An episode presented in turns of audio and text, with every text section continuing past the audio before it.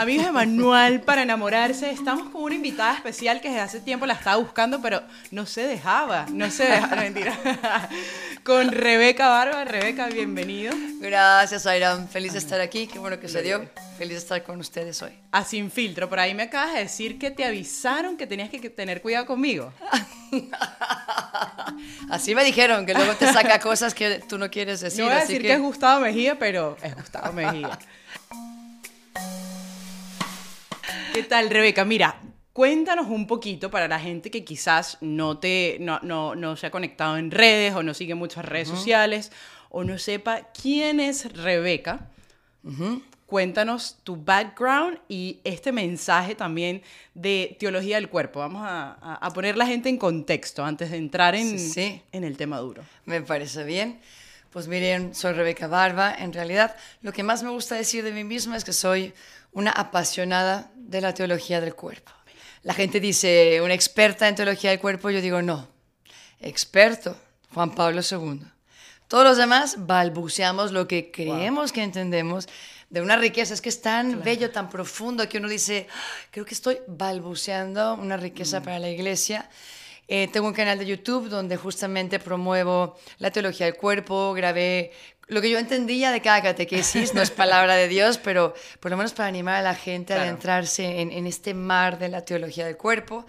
Eh, y bueno, luego la gente dice, y el ridículo invite, ¿no? Que dices, pues sí, estudié en Navarra un máster de matrimonio y familia, eh, tengo mi carrera de educación y desarrollo y de ciencias religiosas. Pero finalmente de lo que más estoy orgullosa es de mi certificación en el T O B Institute, ahí en Filadelfia con Christopher West, que fue claro. mi maestro, y pues tomé todos los cursos habidos y por haber y sigo buscando pretextos para regresar a mi alma mater. Y de ahí, pues esa invitación, cuando yo lo estudié hace trece años más o menos, ahí empecé. Vimos que en Latinoamérica no existía en español mm. y que era bastante desconocida. Ya sé que ahora también es desconocida, pero hace trece años muchísimo más. Entonces es como con un grupo de otras personas sentimos esta llamada a llevar este tesoro desde el inglés, tropicalizarlo para el latino y empezar a ofrecer cursos como los de Filadelfia. Así que bueno, ese fue mi comenzar y, y hoy en día pues el Señor también ha añadido a este tema de teología del cuerpo todo el tema de la sanación interior de la persona. Porque la teología del cuerpo, claro, como que te pone un listón del amor, ¿no? Dios te ha hecho para amar así. Pero luego vemos nuestro mundo, ¿verdad? Y lo que hemos vivido después de la revolución sexual y las locuras que no tengo que describir, ¿verdad? Acerca del amor, de la persona, de, de lo que realmente es la verdadera belleza en la sexualidad. Y vemos muchísimos corazones rotos. Total. Y para mí es como, Dios no nos puede pedir llegar a, a un nivel... sabiendo que pues estamos rotos y primero hay que reparar ese corazón para que luego pueda vivir esta exigencia del amor, que es posible, sí con la gracia de Dios, pero también dejando como un trabajo previo para que el Señor te ayude a amar un poquito mejor cada día. Y creo que eso ha sido apasionante porque creo que es la necesidad del mundo hoy. Que no sabemos amar, me incluyo, estamos ahí aprendiendo. Estamos como perdidos, ¿no? Creo. Es que yo creo que nos ha mostrado un tipo de amor, ¿no? En esas películas, y uno busca eso, pero es lo que dices, o sea, ¿cómo voy a buscar algo o cómo voy a dar algo que no tengo? Esperamos demasiado de las otras personas, pero también estamos heridos. Yo digo que la humanidad es un poco de paticas, corazones rotos con paticas caminando. Sí, sí. Y, y, y esto que acabas de decir de la sanación, creo que es un, un, un tema hoy en día que... que hay que hablarlo aún más, ¿no? Uh-huh. ¿Cómo empezamos a sanar, Rebeca? ¿Cuál sería como que desde la teología del cuerpo esta riqueza que nos dejó San Juan Pablo segundo y que está tan de moda? Yo siento que, con todo respeto, de repente cuando sale esto de la teología del cuerpo, yo siento que es como la gente que vende Herbalife. Ojo, me encanta Herbalife, me encanta Herbalife, me encanta. Lo tomo, lo tomo, Rebeca, lo tomo Herbalife. Eh, publicidad. No, en verdad, lo que digo es como que de repente uno empieza a escuchar y te vuelves como adicto a la teología del uh-huh. cuerpo en el buen sentido y quieres más y quieres más. Cuando Gustavo Mejía me habló de esto, fue que yo te conocí a través de Gustavo uh-huh. y me encantó, empecé a buscar y uno dice, ¿cómo le explico a la gente que, que, que esto es como que se va pegando y se va contagiando? Entonces, sí. a través de esa riqueza, ¿cómo podemos nosotros sí darnos cuenta que reconocer que estamos heridos y cuál sería como ese primer paso? O sea, para uno decir, ok, si tengo que amar así, ¿cómo me veo yo mismo? O sea, ¿cómo, cómo empieza? Sí. Bueno, yo siempre arranco diciendo, todos estamos heridos. Aquí esto de las sanaciones, ah, claro, para el que tuvo aquel trauma, aquel drama, aquel abuso. Yo digo, todos estamos heridos y todo arranca de nuestra herida existencial, que es el pecado original. Que por eso somos tan imperfectos en saber amar, porque, pues claro, es una lucha que, dice Juan Pablo segundo, se lleva en el corazón, entre mi egoísmo y, y mi deseo de amar. Tenemos las dos cosas, ¿no? Pero claro, somos imperfectos y con una gran sed de ser amados. Pero luego andamos buscando que otro ser humano nos sacie. Y, y me parece una injusticia creer que él, él o ella puedan hacerte plenamente feliz, porque el corazón está hecho para Dios. Y entonces te das cuenta que hay una insatisfacción muy grande en el corazón de las personas, que anhelamos mucho más ser amados, que hay mucha frustración en todo este campo. Y claro, no solamente dices, es que a mí no me amaron, es que a mí me faltó presencia, es que a mí me faltó palabra de afirmación, es que a mí me faltó cariño, es que a mí me faltó que me abrazaran, bla, bla, bla, bla. Muy bien, pero tú también y yo también no hemos sabido amar.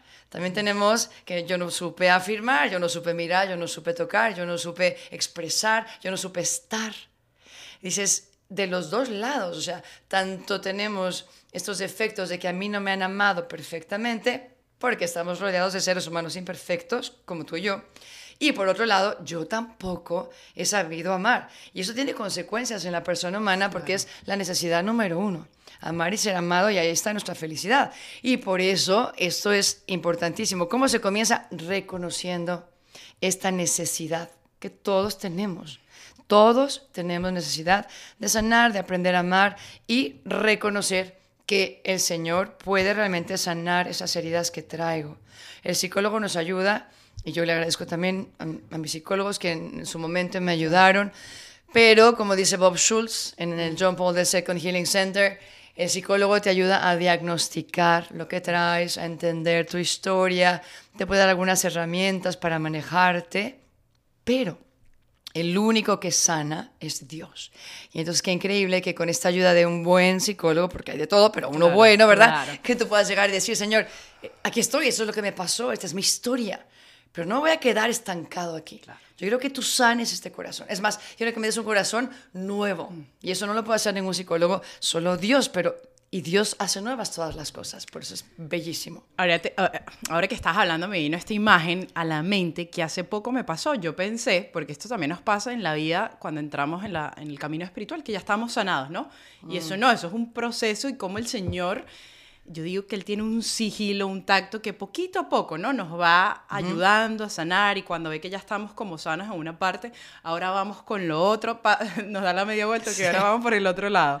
Y esto que decías es que lo primero es esa existencial, es, es, es existencial lo que tenemos. Uh-huh. Y claro, yo me imagino que yo vivía con el Señor, ¿verdad? Me imagino así, yo chiquita en ese jardín del Edén, él cargándome, uno jugando, o sea, uno ya estaba con el amor, uno uh-huh. conocía el amor, me amaban a totalidad y yo llegué a amar a totalidad con ese amor, ¿verdad? O sea, uh-huh. lo que me dieron yo lo pude dar.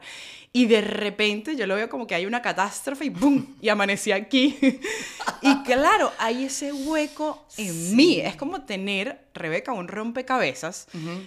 está completa, pero le hace falta esa ficha importante, y esa es la vida, y porque esa ficha es Dios. Entonces, siempre vamos a estar buscando algo y siempre vamos a tener esa herida del amor, ¿no? Uh-huh. Del Edén. Sí, así es. Es como la nostalgia por algo que yo viví y algo que yo fui, pero que sí tengo. Juan Pablo segundo le llama la santa herencia. Y de hecho, hasta él dice, esa santa herencia de todo esto bueno, del amor que experimentamos, cuando nosotros allí fuimos amados, queridos, soñados, en el seno mismo de la Trinidad.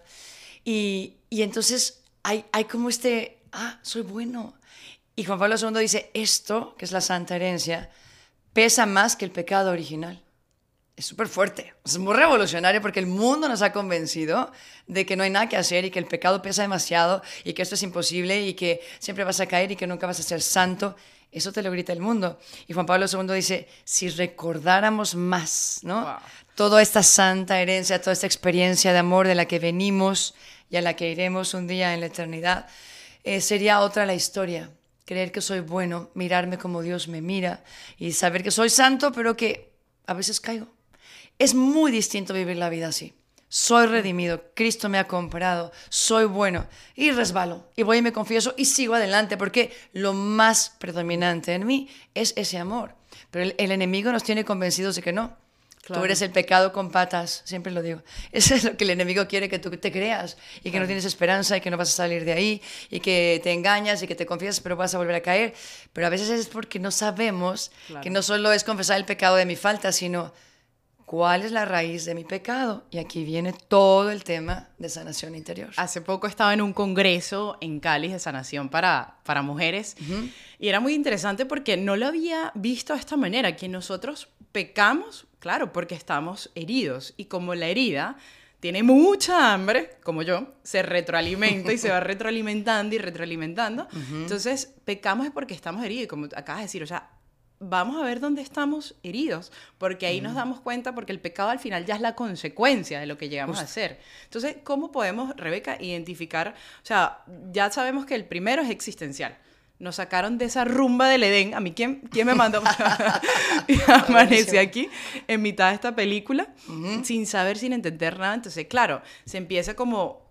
A, yo creo que hay raíces, ¿no? Entonces viene el abandono, quizás carencia en la familia, viene otra que vivió la vergüenza, el uh-huh. miedo. ¿Cómo, ¿Cómo se empieza a ramificar esto? O sea, ¿cómo, cómo podemos lograr? Bueno, pues yo creo que lo importante es imaginar un arbolito. Uh-huh. Y, y aunque sea tan sencilla la imagen, y, y es muy usada en muchos retiros de sanación, para quien nos está escuchando y que no esté tan familiarizado, eh, pues tú imagínate que todos tus defectos, las expresiones de, de tu pecado, de que pongamos que mi pecado dominante es la ira, ¿no? Por decir algo. Y entonces me estoy peleando con que perdí la paciencia, me estoy peleando con que alcé la voz, me estoy peleando con que no simpatizo con nadie, que tengo una cara de pocos amigos todo el día, etcétera. Son expresiones, son las ramas de un arbolito arriba, ¿no? Y muchas veces vamos a confesarnos y decimos, es que esto fue lo que hice, ¿no? Pero estoy como haciéndole ver al Padre las expresiones de un tronco que se llama el pecado de ira. O sea, de allí surgen muchas expresiones que son las ramas. Y a veces en la vida espiritual nos la pasamos o cortando las ramas, wow. y vuelven a crecer, corto la rama y vuelve a crecer, o tratando de cortar el tronco, pero está muy difícil, ¿no? Porque tiene su peso, su grosor, etcétera. Aquí la clave está en cuál es la raíz. O sea, vamos más a fondo en ese árbol. Y ahí están lo que se llaman estas heridas. Y hay muchos tipos de heridas, diversas clasificaciones, Bob Schultz tiene la suya, pero estas heridas se forman a partir de cosas que vivimos que pues, nos hacen creernos ciertas mentiras de identidad sobre Dios, sobre los demás, sobre nosotros mismos. Y crecemos con esas mentiras y a partir de ahí entonces vamos eso pecando y la herida va alimentando. La herida es como el caldo de cultivo de los pecados que nosotros tenemos. Y entonces, claro, de repente, aquí yo tejo la teología del cuerpo y dices, de repente ya no es tan importante cuántos pecados cometo ni cuál es mi pecado más popular, sino la pregunta del Génesis de ¿por qué has hecho esto? ¿No? ¿Por qué pecas cuando pecas? O, o, ¿qué es lo que estás buscando cuando pecas?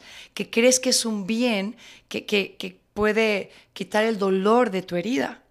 Es lo que nos pasa, ¿no? Y entonces dices, qué interesante, ¿no? Y, y toma otro rumbo entonces la vida espiritual, porque no es tanto confesar mis pecados, sino decir, pero he reaccionado desde una herida. Claro. Y entonces ya es distinto, porque yo puedo sanar de raíz. Y aunque tú dices, claro, la mayoría de nuestras heridas pueden ser un proceso que dure toda la vida, sí hay cosas que se acomodan bien, y hay heridas que sí sanamos. Y ayer en un congreso que estábamos aquí en Miami, justamente de Teología del Cuerpo y Sanación, había una religiosa preciosa que decía, y el mundo nos necesita para enseñarle a amar, así que sane la herida, pero, pero no surge que la sanen, nada de que, pues sí, yo estoy herido y pobre de mí, y que me amen porque a mí me tocó algo muy difícil cuando yo era pequeña. Bueno, sí, pero venga, venga, ya sal del hoyito porque ya, o sea, el mundo te necesita y Cristo necesita que aprendas a amar como Él, porque el mundo está gritando que necesita ese tipo de amor como ama Jesús, ¿no? Pero por eso hay que ir a las heridas y nos da miedo.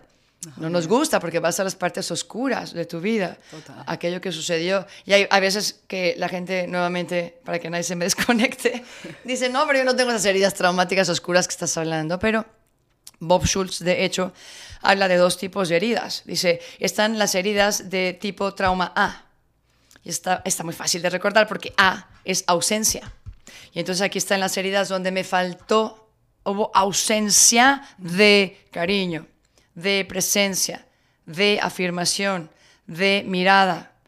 Y uno dice, ay, no, qué exagerada. Muy importante.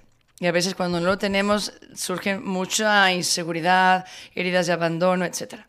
Y luego están las heridas que surgen de un trauma B. Y el B, no sé por qué le pusieron B, pero esa es que sigue.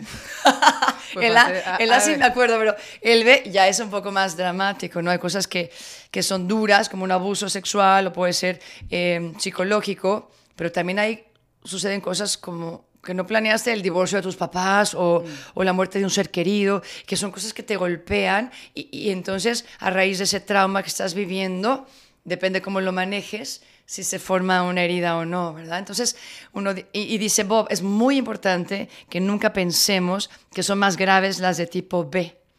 Dice, para cada persona, para cada historia, para cada corazón, es tan importante este tipo de herida como este otro. Lo que te haya tocado es herida y hay que sanarla, ¿no? Rebeca, bueno, has dicho demasiadas cosas, estaba tratando de guardar en la mente, como que yo, ok, le voy a preguntar esto, esto, pero después esto está mejor, esto está mejor, pero bueno, eh, entre todas estas cosas, dijiste algo que, que creo que tengo más en el corazón, que seguramente alguien sí está viendo esto y dice, ah, pero yo no tengo un trauma así tan fuerte, pero qué interesante la pregunta que acabas de hacer, entonces, ¿por qué lo hacemos? O sea, ¿por qué estamos pecando? Entonces, la importancia, esto para mí acaba de ser como una revelación. Ok, yo creo que antes de hacer o pecar, o no sé si después, como que hacerme esta pregunta, ¿por qué lo hice? Y cómo poco a poco, poco vamos llegando a sitios que quizás no nos acordamos, porque muchas de estas cosas pasan en la niñez, lo que acabas de decir. Sí, quizás sí. Nos vieron mal en el colegio, y dices, wow. Y yo hablo siempre, de verdad, de mi experiencia, y hace poco, que, que tuve una confesión de vida increíble, mm. y cuando estoy hablando con el sacerdote y de repente me pregunta... Es más, se los voy a revelar, porque yo sé que lo quieren saber. Me pregunta, ¿cómo te fue con tu primer novio? A mí ya se me había olvidado mi primer novio. ¿Tu primer novio? Y sí, sí, sí, ¿cuál? Ah, ya. Y si lo está escuchando, bueno, para que veas. No, mentira. ya, ya hablamos, pero de repente vi algo que en mi vida, o sea, para mí eso no era.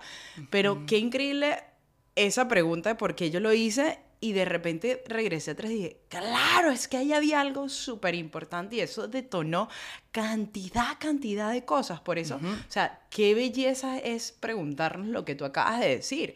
Y otra cosa, me adelanto, es porque el Señor, fíjate que cada vez que Él sanaba, le decía, por ejemplo, me vino esto, agarra tu camilla y vete, o sea, toma uh-huh. acción. Ya después uh-huh. que tú estás sano, la idea es que vayamos contagiando a la gente y tocando, o sea, como jugando al aire, ¿no? O sea, ya estás sano sí. Y querer eh, contagiar este amor para decir, uh-huh. ¿sabes qué? Sí se puede, porque yo creo una de las grandes, y no sé si será herida, pero que lo veo, Rebeca, a todo esto, es la gran desesperanza que está uh-huh. hoy en día. O sea, hay un nivel de desesperanza que tú no le ves salida. Y muchas veces nos encontramos, tú que trabajas en la misión, yo también, con problemas con P grande que uno dice, de verdad, Señor, ¿cómo? Si no es por tu amor, no uh-huh. entendería cómo hay una esperanza, ¿verdad? Exacto. Y claro, creo que este mundo que tiene tan poco de Dios, definitivamente por ahí es una de las heridas más, más fuertes. Yo estuve en... ¿Dónde estuve? Paraguay. Me invitaron a una misa de liberación. Mm. Una de las noches que estuve allí, no sé por qué me invitaron, ¿verdad? Pero yo dije, bueno, ¿qué? Y yo, Señor, protégeme, por favor, aquí vamos. Porque el padre en su parroquia es famoso por eso, ¿no? Okay. Liberación y exorcismo. Y a mí me invitó a dar una charla justamente sobre pecado y heridas. Y yo, bueno, Virgencita, aquí voy en obediencia, lo que tú quieras, di la plática.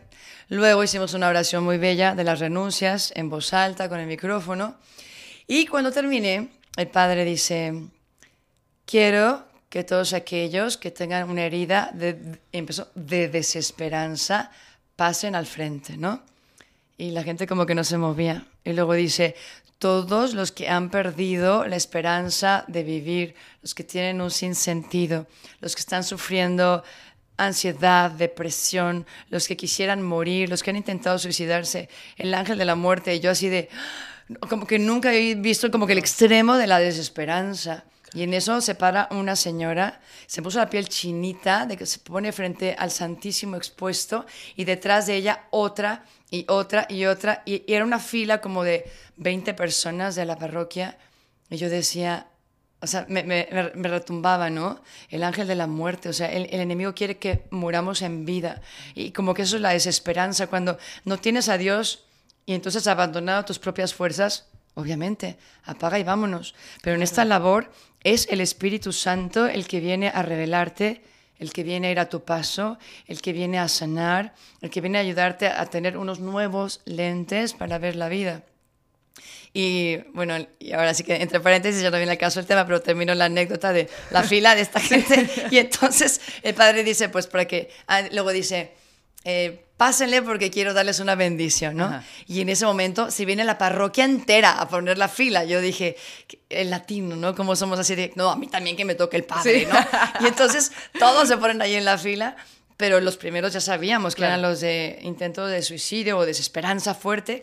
Y entonces el padre, eh, con su estola, iba bendiciendo a cada una de las personas. De repente bendijo a uno y, y empezó a gritar y a revolcarse, y yo así de, ven Espíritu Santo, ven Espíritu Santo. Cuando menos me di cuenta, yo estaba en la mitad de la parroquia, atrás, del miedo que me dio, así. Y era uno tras otro, y el Padre con una paz. Lo que es la fuerza de Dios es más que esto. Y en este momento te digo, lárgate desesperanza, y en el nombre de Jesús, lárgate espíritu de muerte. O sea, fue una cosa muy fuerte para mí.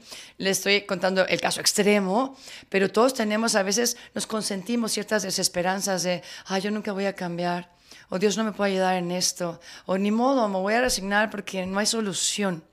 Y entonces nos falta esta parte que es muy importante en la sanación, y es este conocimiento y esta apertura mucho mayor al Espíritu Santo, inclusive para saber cuáles son mis heridas, porque hay gente que está bloqueada, o hay gente que dice, ya sé lo que me tienes que sanar, yo te voy a decir Dios. Y, y no es así, es como, no, no, ponte en presencia del Señor, cierra tus ojos y te ayuda, y luego invoca al Señor para decir, Espíritu Santo, ¿cuál es la herida que, que quieres empezar a sanar? Tenemos muchas, no hay que agobiarnos, pero esto es piano, piano. Y a veces nos sorprendemos de lo que el Espíritu Santo de repente te dice, esta. Sí. Y tú estás pensando en otra cosa, ¿no? Eh, pero bueno, y, y de la misma manera, cuando tienes que perdonar a alguien, puedes, porque es parte de sanar, perdonar. Sí. Y puedes pensar, ah, ya sé, tengo que perdonar a mi papá. Y te pones a rezar y de repente el Señor te dice, no, tienes que perdonarte a ti misma primero. Total. Y, hay una de las cosas que, que también se me venía ahorita, que, que uno lo escucha mucho. Uh-huh. ¿En dónde estuvo el Señor?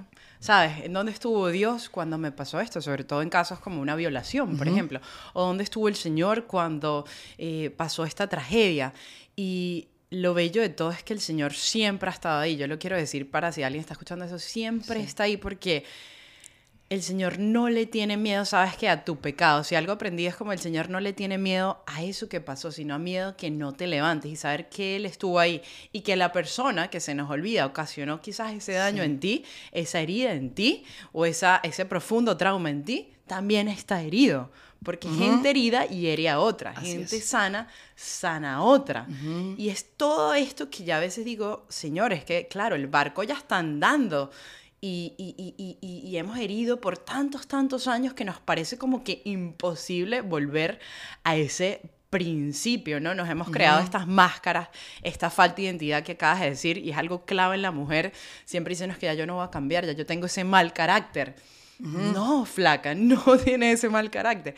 El mundo quiere que lo veas así, el demonio, que el Señor lo reprenda, quiere que veas que, que ya tú estás diseñada así. Y se nos ha olvidado ver el rostro del principio de cómo éramos, uh-huh. cómo esa falta de identidad nos tiene tan perdidos y tan distorsionados, y eso es lo que lleva a la depresión y al suicidio, que claro, es lo que claro, quiere claro. el demonio hoy en día, y que vemos una tasa de suicidio tan alta, es, es, es increíble. Sí, sí, sí.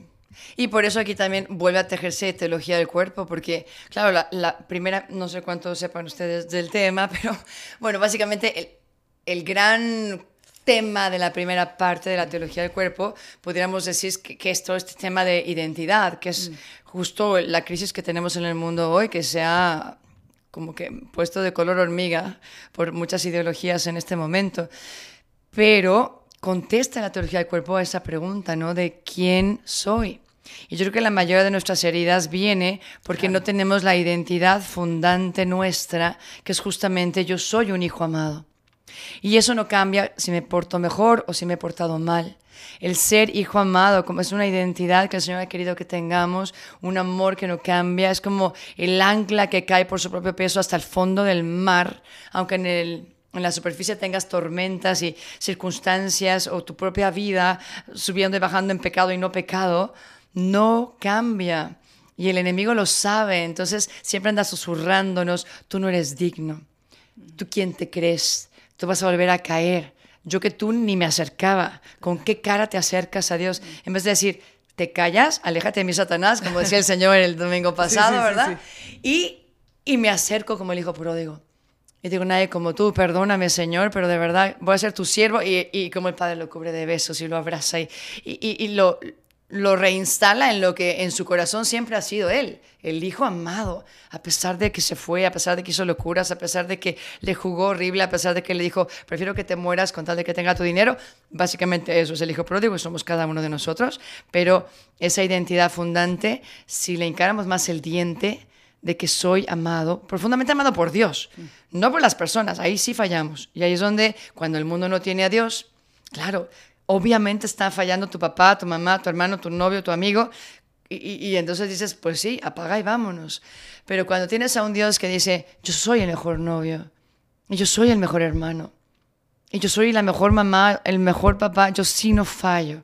Ahí es donde nos vamos de boca. O sea, es como, sí, señora, cáchame. O sea, en tus brazos sí puedo seguir. O sea, rendirme y decir, yo ya no puedo. Mis familiares, mis amigos, mis, mis seres humanos que me rodean, tampoco me lo dieron.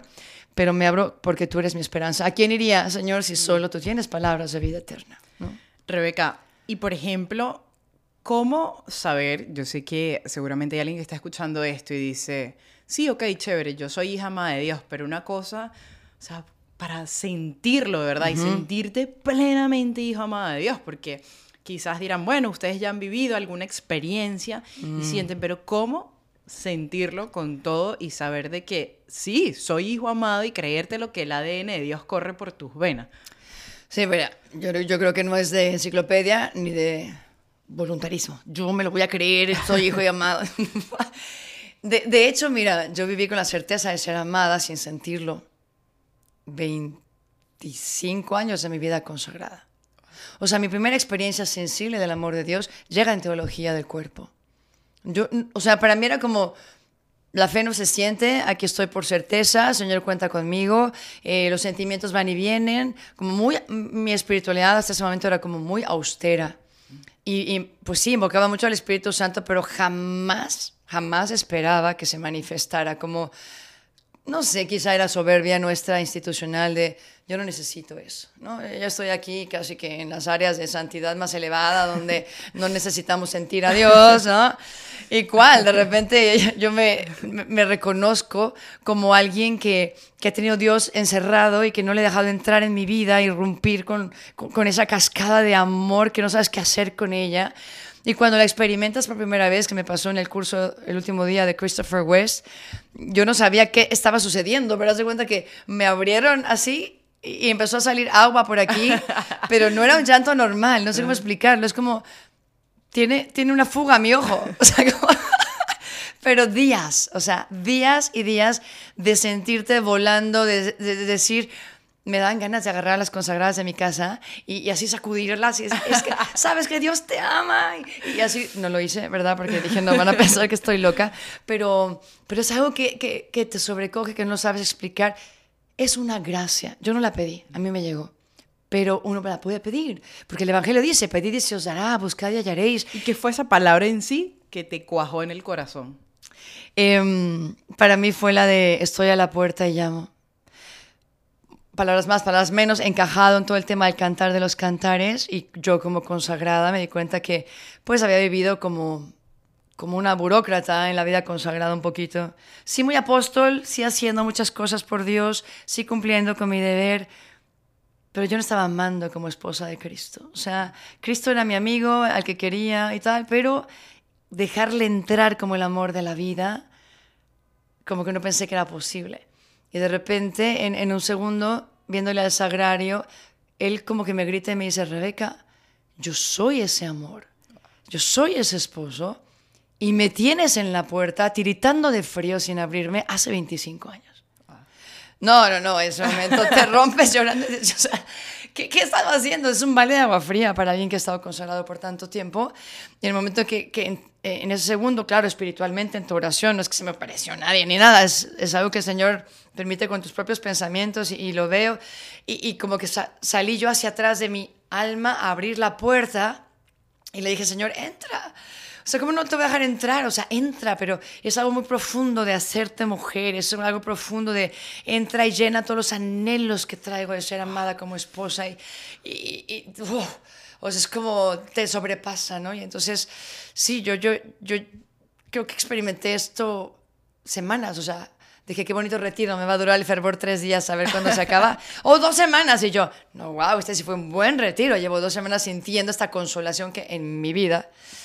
Y luego un mes, y luego dos meses, y ya me puse nerviosa. Y yo con mi directora espiritual, ¿qué hago con tanta consolación de Dios? O sea, no entiendo, o sea, porque no estaba acostumbrada. Me acuerdo que como buena española me dijo, mira, cuando uvas, uvas, decía Santa Teresa. Y yo, ah, bueno, empácale. Y yo, ok, o sea, como ponlo en, claro, en la mochila, que no sabes cuándo esto va a terminar. Y sí, a los tres meses, me acuerdo perfecto, el día que nos íbamos de misiones, que me cuestan muchísimo. Entonces yo de, me, me hinqué para besar mi cama porque ya me iba de misiones. Y, pero esta sensación, te lo juro, días antes era como me dormía y, y me despertaba como, como para sentir, experimentar que ahí estaba. Y sabía que ahí estaba y ya me volvía a dormir tranquila, ¿no?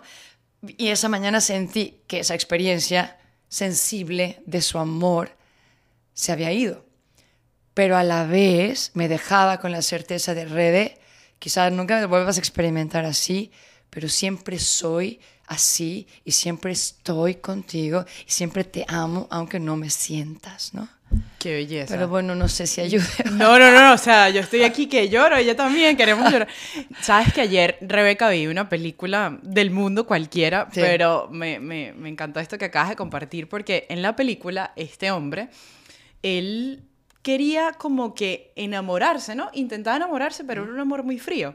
Y este hombre se encuentra con Celine Dion y le dice el hombre a Celine Dion, este, yo entiendo bien tus, tus letras, pero son como demasiada locura. Ah. Y entonces Celine se voltea y le dice, es que tú nunca has amado, porque el que ama empezará a hacer locuras. Uh-huh. Y te darás cuenta que estás enamorado cuando no pares de hacer locura. Y es lo que, lo que te pasó, que te convertiste en esta locura de la teología del, claro, cuerpo. Porque ahí la gente me dice, ¿pero por qué te dedicaste ya solo a eso? Y yo, ¿cómo no voy a dedicar a lo que cambió mi vida trescientos sesenta grados? ¿Cómo no te vas a dedicar a eso que dio vida a tu vida? Y dices, si lo hizo conmigo, el Señor lo puede hacer con toda persona, ¿no? Y entonces ahí es donde entra el sentido de la vida, el sentido de la misión, como una segunda vocación. O sea, sí soy consagrada, pero luego en un llamado muy específico de la misión. Y recuerdo que hasta mi comunidad me ayudó, que me decían, mira, Rebeca, hoy en día hay tanta influencia que habla tanto de la vida espiritual, la vida católica. Tú no, tú no hables de eso, ni de los santitos, ni de rezar, ni nada de eso, porque hay demasiado. Tú habla de tu tema. Teología del cuerpo, no más. Y yo, wow, me acuerdo que arrancando yo decía, tengo un tema, tengo un tema específico, como que ni Qué cuenta bien. Te das de dónde Dios te ha ido llevando, llevando, moldeando tu vida, hasta que llegas a un momento empiezas ah, como una cosa chiquita, casera, y de repente Dios te lo va elevando, elevando, y de repente llegas a donde el Señor me está poniendo ahora y digo, ¿por qué no es mío? porque no me pertenece, porque el mundo hambrea este mensaje. De hecho, el otro día un sacerdote en la homilía dijo: la teología del cuerpo ha llegado para preparar a los hombres a la segunda venida de Cristo. Wow. Y me puse a llorar. Y yo así de, tan grande es mi misión, o sea, uf. o sea, no soy la única, obviamente, pero dije, claro, si todo el mundo conociera este mensaje, su corazón estaría preparado y diría con ganas y alegría y entusiasmo y no con miedo: ven, Señor Jesús, o sea, ven, ven, Señor Jesús, ¿no? Rebeca, estamos ya un poco al final, me encantaría, pero nos queda, a ver, me queda diez minutos más. Y ya que hemos llegado a este, esta, esta parte donde acabas de mencionar de nuevo esa teología uh-huh. del cuerpo, yo he trabajado con, con Gustavo haciendo videos, no he profundizado tanto, pero sí he aprendido. Yo soy como esa persona que aprendió inglés callejero, igual, teología del cuerpo callejera, sin estudiar, pero, pero me ha gustado mucho porque yo siento que uno empieza a comprender el amor de Dios y los misterios desde, desde, desde otro punto wow, de vista, sí. ¿Nos puedes compartir un poco eso? O sea, como ciertos puntos de teología del cuerpo para que la gente quizás acá se vuelva a enganchar uh-huh. y tenga ese deseo de querer buscar y de saber que sí hay esperanza y sí hay una solución y sí hay algo. Sí. Bueno, es una pregunta muy difícil porque realmente la teología del cuerpo está llena de principios o, o de hitos, indicadores que, que dan una nueva luz. Por un lado, me acuerdo cuando me dijeron, no van a aprender nada nuevo, y yo oh, pag pagué tanto para venir a Filadelfia y a escuchar a este bendito Christopher West y que él mismo me diga, no vas a aprender nada nuevo, ¿no? Pero finalmente yo soy una persona ordenada, disciplinada, y las que ya habían venido me decían, no, pero todo lo que tú sabes de la fe católica, de repente se te va a ordenar en seis cajones, que tiene una lógica contundente de Juan Pablo segundo, y yo... ¡Ay, yo quiero esos cajoncitos! Así fue mi, mi motivación Ajá. mundana, ¿no? Para empezar a estudiar la teología del cuerpo. Pero luego ya cuando, cuando llegas dices, sí, ahora entiendo lo que se dice, que la teología del cuerpo no es que te dé conceptos nuevos, sino unos nuevos lentes para ver aquello que siempre habías visto desde una perspectiva que para mí toda es muy positiva. Y es muy afirmante, ¿no? ¿Cuántas veces hemos oído del pecado? ¿Cuántas veces hemos oído de los sacramentos, de la gracia, de la confesión? Pero de repente cuando ves a un papa que plasma en una teología del cuerpo que sí, te va a hablar del pecado y te puede hablar de la lujuria, pero que luego pone un énfasis y subraya el poder del, del Espíritu Santo, el poder de la redención, el poder de la gracia, el que... Las exigencias del Evangelio en el mundo de hoy, del siglo veintiuno, son posibles vivirlas gracias a que el hombre se abre al Espíritu Santo. Es como, wow, ¿no? O que no te oh, quedas sí. en yo pecador y cuántos pecados, y, sino otra perspectiva es negar el don. Otra perspectiva es darle la espalda al amor. Otra perspectiva es una crisis de paternidad wow. con tu Padre de la tierra, con tu Padre del cielo. Y entonces dices... wow, yo quiero vivir esta vida cristiana, ¿no? Como que ¿cómo cambiar soy... el lenguaje, las preguntas? Sí, y la perspectiva, y, y como crecer, que no sea una religión de tengo que ir a misa y se acabó, sino como que surge la religión como lo que debe ser, ¿no? Relacionarme, relacio, rela... la relación de amor con el Señor, que ya no es que debo de ir a misa, sino quieres ir todos los días a misa porque quieres recibir al Señor, porque quieres tener la intimidad con Él, porque sabes qué es lo que te sostiene, lo que te llena, el manantial de amor, porque la gotita de agua que te da otro ser humano nos sacia este amor que tú traes aquí ardiendo, ¿no? Y finalmente te, te da como un camino más concreto para saber cómo vivir esta vocación al amor, que es para todos. Para el divorciado, wow. para el separado, para el soltero, para el casado, para la religiosa, para la confundida. Tú tienes una vocación al amor, un llamado al amor, ahí donde estás plantado. Y entonces te da mucha esperanza decir, ah, entonces no solamente los buenos, los padrecitos, las monjitas o que está bien casado.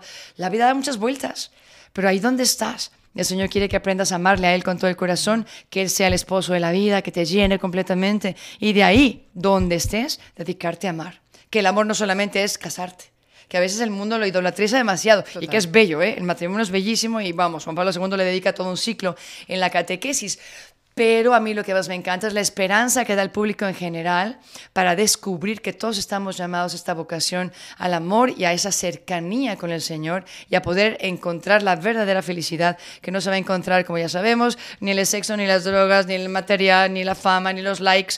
Está en encontrarse con una relación de alguien muy personal, muy cercano y que por amor a él dice, Señor, nademos contracorriente, ¿no? Y hagamos que este mundo que está tan oscuro tenga un poquito más de luz. Y como tú dices en muchos de tus podcasts, Rebeca, y, y, y bueno, y, y gran parte de la gente que trabaja en la, en la teología del cuerpo, que fuimos creados para más. Y yo, cuando estaba en mi proceso de esa búsqueda insaciable, yo no pensaba, fui creada para más, pero sí algo muy adentro de mí decía, tiene que haber algo más, Ayrán, tiene que haber, sí. Porque quizás yo no tenía las mejores notas y no iba a tener el trabajo y se complicó muchas cosas, entonces yo decía, that's it, esto es todo. Uh-huh. No, tiene que haber algo mucho más grande, algo que, o sea, nosotros no fuimos creados como para morirnos tan rápido, pensaba yo, pero en aquel entonces no conocía al Señor, y cuando todo esto se conecta, uno entiende que hay algo más, uh-huh. Hay algo a lo que fuimos llamados, y yo digo, es volver a ese jardín, a ese Edén, y desde tu punto de vista, desde tu vocación, desde lo que hagas, desde si yo hago videos, el otro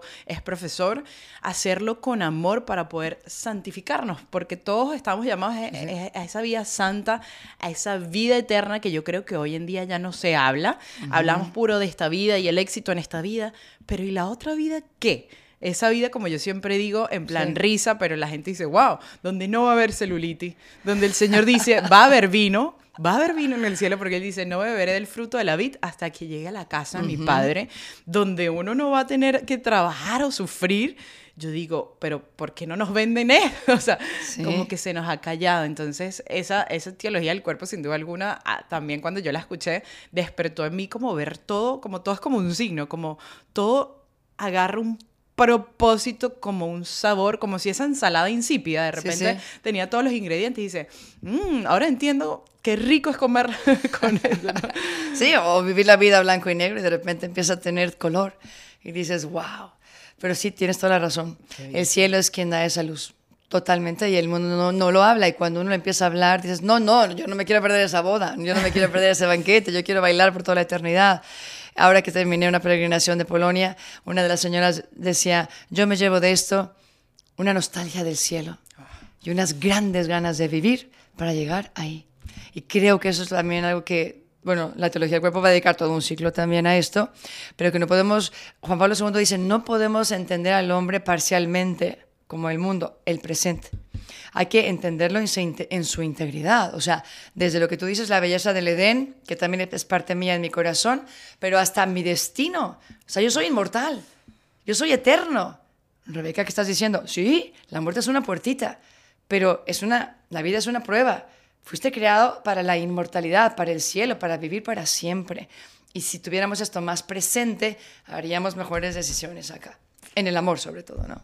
Rebeca, yo creo que la gente dirá, por favor, no la acabes, no la acabes, pero es que, mi gente, tenemos que ir para misa, entonces, bueno, después... Así es.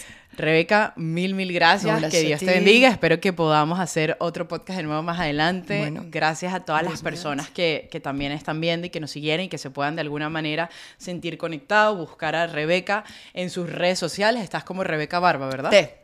T de teología. Rebeca Barbat T. Rebeca para Barba todas T. Las redes. Eso era antes. Antes, antes, antes era Rebeca Barba, ahora Rebeca Barbat T.